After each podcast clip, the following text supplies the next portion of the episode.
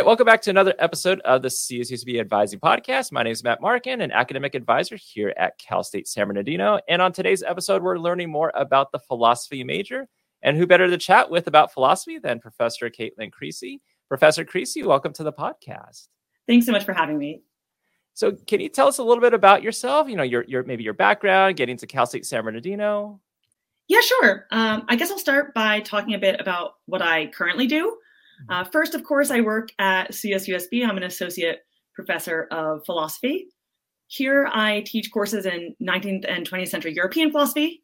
For example, I teach an existentialism course. That's a subfield that a lot of people have heard of. Uh, but I also teach courses in moral psychology and environmental philosophy. I teach other courses too, but those are my uh, main focuses. Uh, my research is primarily on the thought of philosopher Friedrich Nietzsche, who's a German philosopher from the 19th century, who your listeners might have heard of. He's better known uh, than most philosophers. Recently, I've also started to work in the field of philosophy of emotion and social philosophy, in part because I'm extremely interested in philosophical analyses of forms of social oppression like sexism, racism, classism, and so on. So, a little about my journey to CSUSB. I grew up in a working class family in suburban New Jersey about an hour outside of New York City as the oldest of five siblings. My mom was a bookkeeper and my dad was an operating engineer. My mom had a college degree, my dad had his high school degree, and none of my family members were professors. I'm the first and so far only person in my extended family to earn a PhD. How I got to philosophy is a little bit it's interesting. I didn't have the option to take any classes in philosophy before I got to college. I think that's true for a lot of people. But I took my first philosophy course in my very first semester at college at New York University, and I got super into it. Uh, so I found my philosophy course in general really exciting and interesting, and eventually uh, decided that I wanted to be a philosophy professor.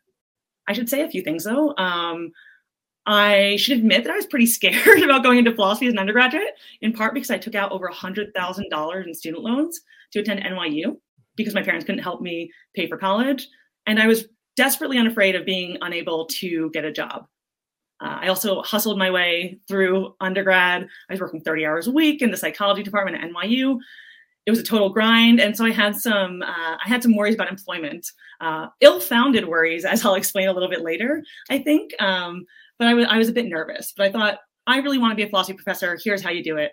So after graduating from NYU, I decided to pursue my PhD in philosophy at the University of New Mexico, uh, developing a deep love for that state along the way.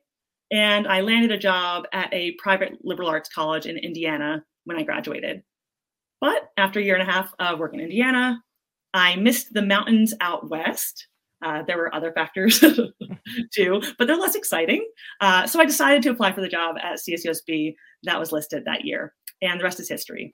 Yeah, to my mind, by the way, uh, switching jobs is one of the best decisions I've ever made. Mm-hmm. At CSUSB, I have a lot more freedom in terms of what I teach, and I feel very connected to CSUSB students who often have a similar economic background to my own. Yeah, and I appreciate you sharing like your background and kind of journey to CSUSB because I think sometimes we might think like a path is just a straight line and totally. we kind of are all over the place, but eventually find what works for us. And being at Cal State San Bernardino uh, with doing the philosophy major, like how would you describe the philosophy major? Good question. Uh, I would describe it as fun. um, getting into the nitty gritty a bit, though, uh, like any major, you'll have a number of required courses in ethics, in ancient and modern philosophy, in the study of knowledge, logic, and so on. But we allow for a fair amount of flexibility in the courses students take to fulfill their major. In addition, the philosophy major is what I would characterize as a slim major. Uh, that means you don't need too many uh, units to graduate with that major. In the case of philosophy, you only need 45 units. And we offer our required courses on a very regular basis so that students in the major can complete it in two years. Also, uh, because it's a slim major, it's super easy to add on as a double major. And this can be a really cool way to distinguish your resume from others on the job market. So, as one example, uh, if you graduate with majors in both business and philosophy, your resume is sure to stand out if you're competing with others for jobs who just have a major in business. Yeah, and and I like that how you put that um, with it only being like the 45 units because it does allow students a lot of flexibility. You know, whether they want to double major, add a minor, or just take the classes, extra classes that they thought would be interesting to them. Definitely. And with with philosophy, aside from the major, do you also offer any minors? We do. We do. Uh, we offer a handful of minors, actually. So we have a minor in philosophy, obviously, but we also offer a minor in law and philosophy, a minor in philosophy, policy, and economics, which is an interdisciplinary minor between philosophy, economics, and political science. And we have a minor in philosophical logic. We're also developing a few new minors, which we're really excited about. The first is a minor with the funky name, uh, but a very cool application when it comes to getting jobs. So the it's a minor in applied ontology. Uh, this is a field in which people apply philosophical concepts in disciplines like computer science and biotech, and it's a super fast growing field with applied ontologists working in big tech, biotech, and government jobs. We're also currently developing minors in cognitive science and medical humanities, which I think will be really interesting to students. So keep your eyes out. Oh yeah, no, sounds sounds very exciting. I think a lot of students will be interested in those. And of course, the question that sometimes comes up uh, by a student, or sometimes maybe their their parents might ask about it, is careers. Um, oh, what yeah. type of career areas have you seen? You know, some of your students go into after graduation. A bunch. Uh, since philosophy is a pretty broad major, which helps students develop a number of skills important for the workplace. Our philosophy majors go into a ton of different career areas. Uh, probably one of the most common is law. This is in part because philosophy majors perform among the best of all majors, period, on the LSAT, which is the admission test for law schools. Uh, second only to economics, by the way. So, really, uh, philosophy majors do quite well on that exam. Uh, but philosophy majors also work in a bunch of industries, in the tech industry. Um, they work in government, in journalism, in business management, really in just about every professional field uh, you can imagine. I should mention also that philosophy is an excellent major for those intending to go to medical school because philosophy can prepare students for the kinds of um, diagnostic gray areas and ethical challenges that doctors face every day in their professional lives, while also preparing them well for applying to med school. So, uh, like is the case with law school, uh, in recent years, uh, philosophy majors have done exceedingly well uh, with getting into this kind of professional program. So in recent years, for example, philosophy majors have had either the highest or second highest rates of acceptance of any major to medical school, which is huge. Um, so it might be surprising to learn this, but uh, philosophers go into all kinds of professions. There are many, many, many career paths after a major in philosophy.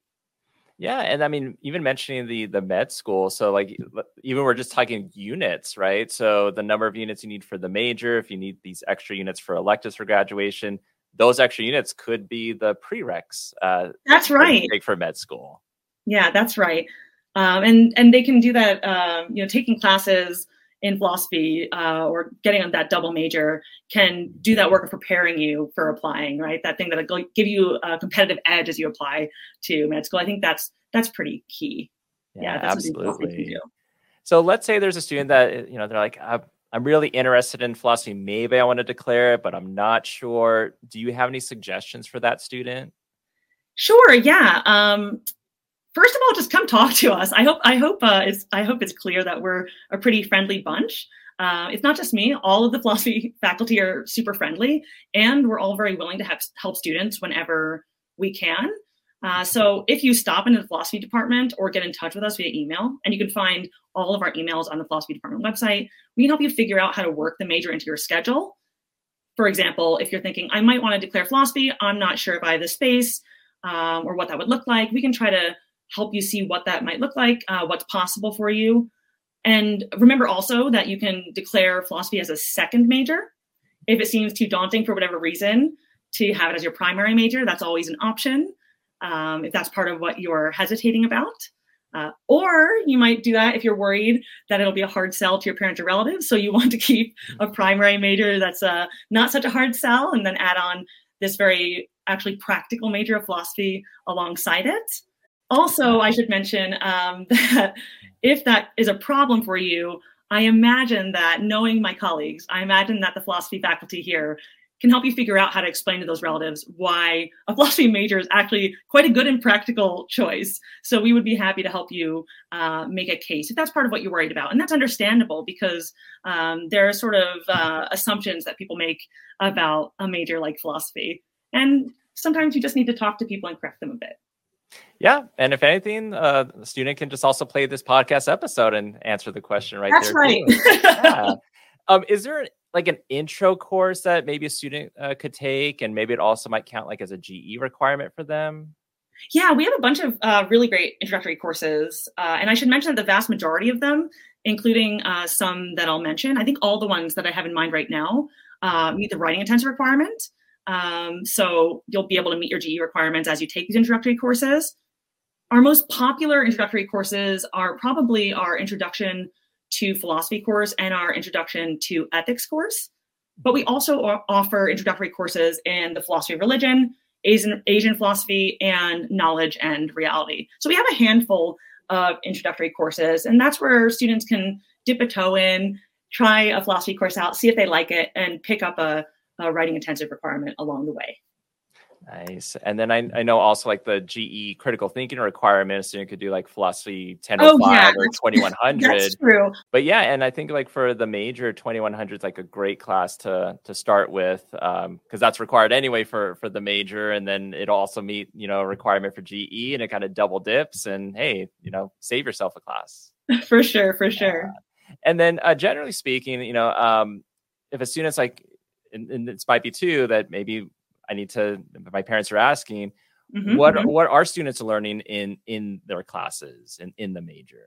Yeah, in philosophy courses, hopefully anywhere, um, but at CSUSB, uh, students will learn to read super closely, um, to analyze texts, ideas, and arguments, to think systematically and critically about what they're encountering, uh, and hopefully to develop their own, ideally well supported perspectives on the text, ideas, and arguments that they're encountering in class. Without a doubt, these uh, abilities that philosophy courses cultivate, which are kind of unique to the study of philosophy, uh, which include the abilities to think in more structured and logical ways and to creatively and thoughtfully develop uh, students' own points of view, are some of the most valuable things uh, students get from the courses. And of course, then also uh, from the major. But another really cool thing about philosophy courses is that we get to talk about things in these courses that students won't tend to come across in other uh, areas of the curriculum or other courses or other majors.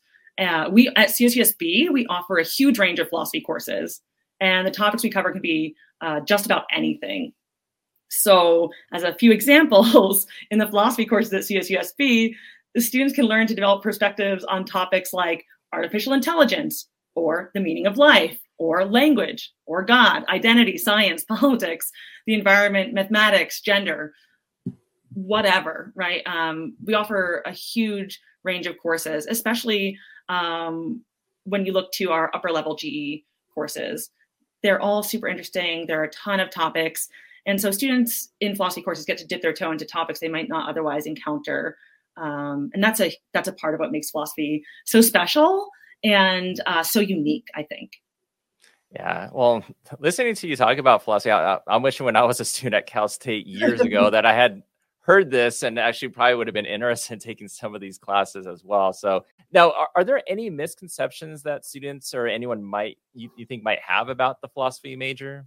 Yeah, uh, definitely, definitely. And I think we've already started to talk a little bit about uh, the main one, to get to uh, what that is, I, will start with a little anecdote real quick uh, that happened just two days ago in one of my classes. Uh, so, in one of my classes just the other day, I had a non major uh, in one of my upper level classes who literally told me that she would have loved to major in philosophy.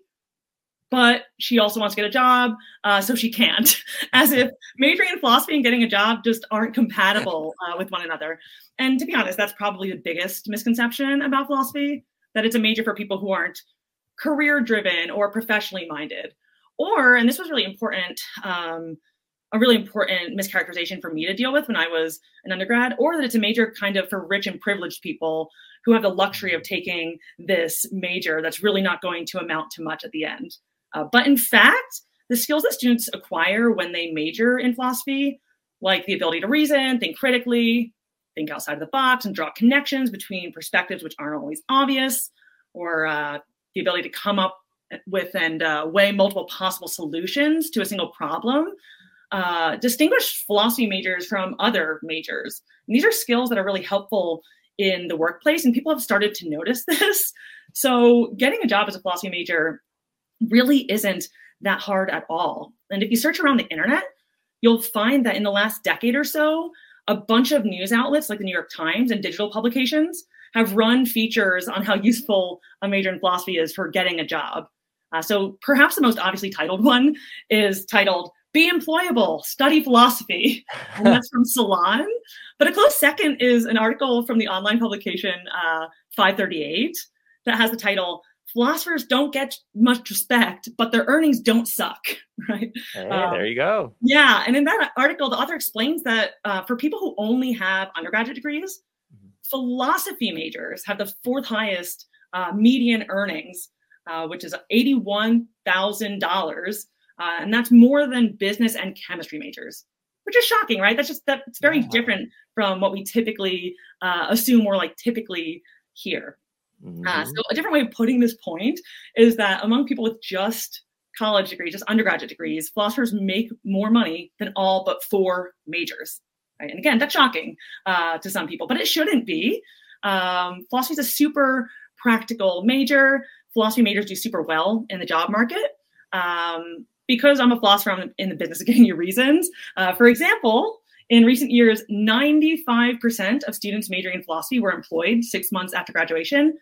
And that's huge. That's an extremely high number. And it's much higher than, for example, students majoring uh, exclusively in business, which they often do because they think it's going to get them a job.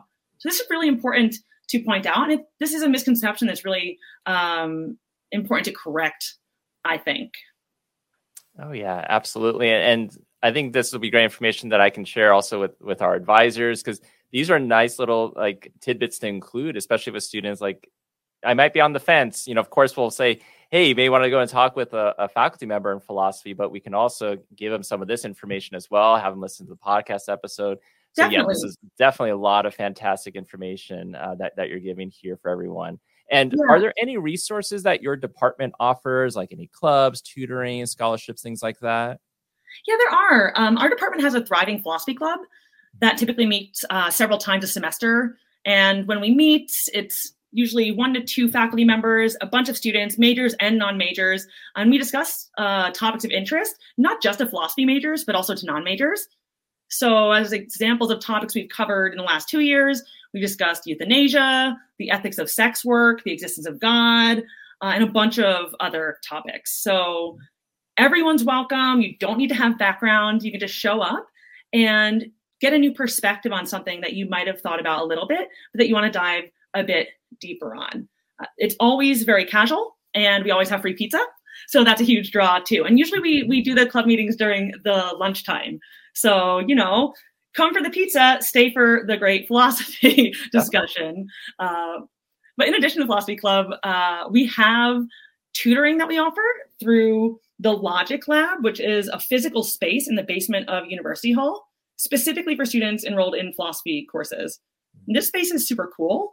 I didn't know of one that we had when I was an undergrad that was exclusively for undergraduate students. When I worked at that fancy uh, private college uh, before CSUSB, we didn't have a space like that. Uh, so it's unique uh, and extremely cool, especially for uh, philosophy students, students interested in philosophy, because there are typically a handful of students just hanging out there, chilling on the couch or sitting around the table and chatting. And it's a nice space to go when you just need a break or you want to see some people uh, to talk to or whatever. Um, so we offer tutoring through that space, but it's also a great chill hangout space for majors and non-majors, just people who are interested again in philosophy or who might be interested in philosophy. You know, if a student has a question on any of this, um, I know you said they can reach, uh, go on the website to find all the contact information. Um, anything else you want to add uh, before we end? Yeah, for sure. Um, feel free to contact me. so you can contact me directly, um, caitlin.creasy at csusb.edu. I'm happy to talk with whoever, honestly. Um, otherwise, you can stop by the department in University Hall, room 235, uh, or you can email our department administrator at philosophy at csusb.edu or call the department directly at 909 537 5869. All right. Awesome. Thank you so much for this uh, episode, for being on and sharing uh, everything about philosophy. A lot of informative information. Professor Creasy, thank you so much. Thanks so much. Thanks for having me again.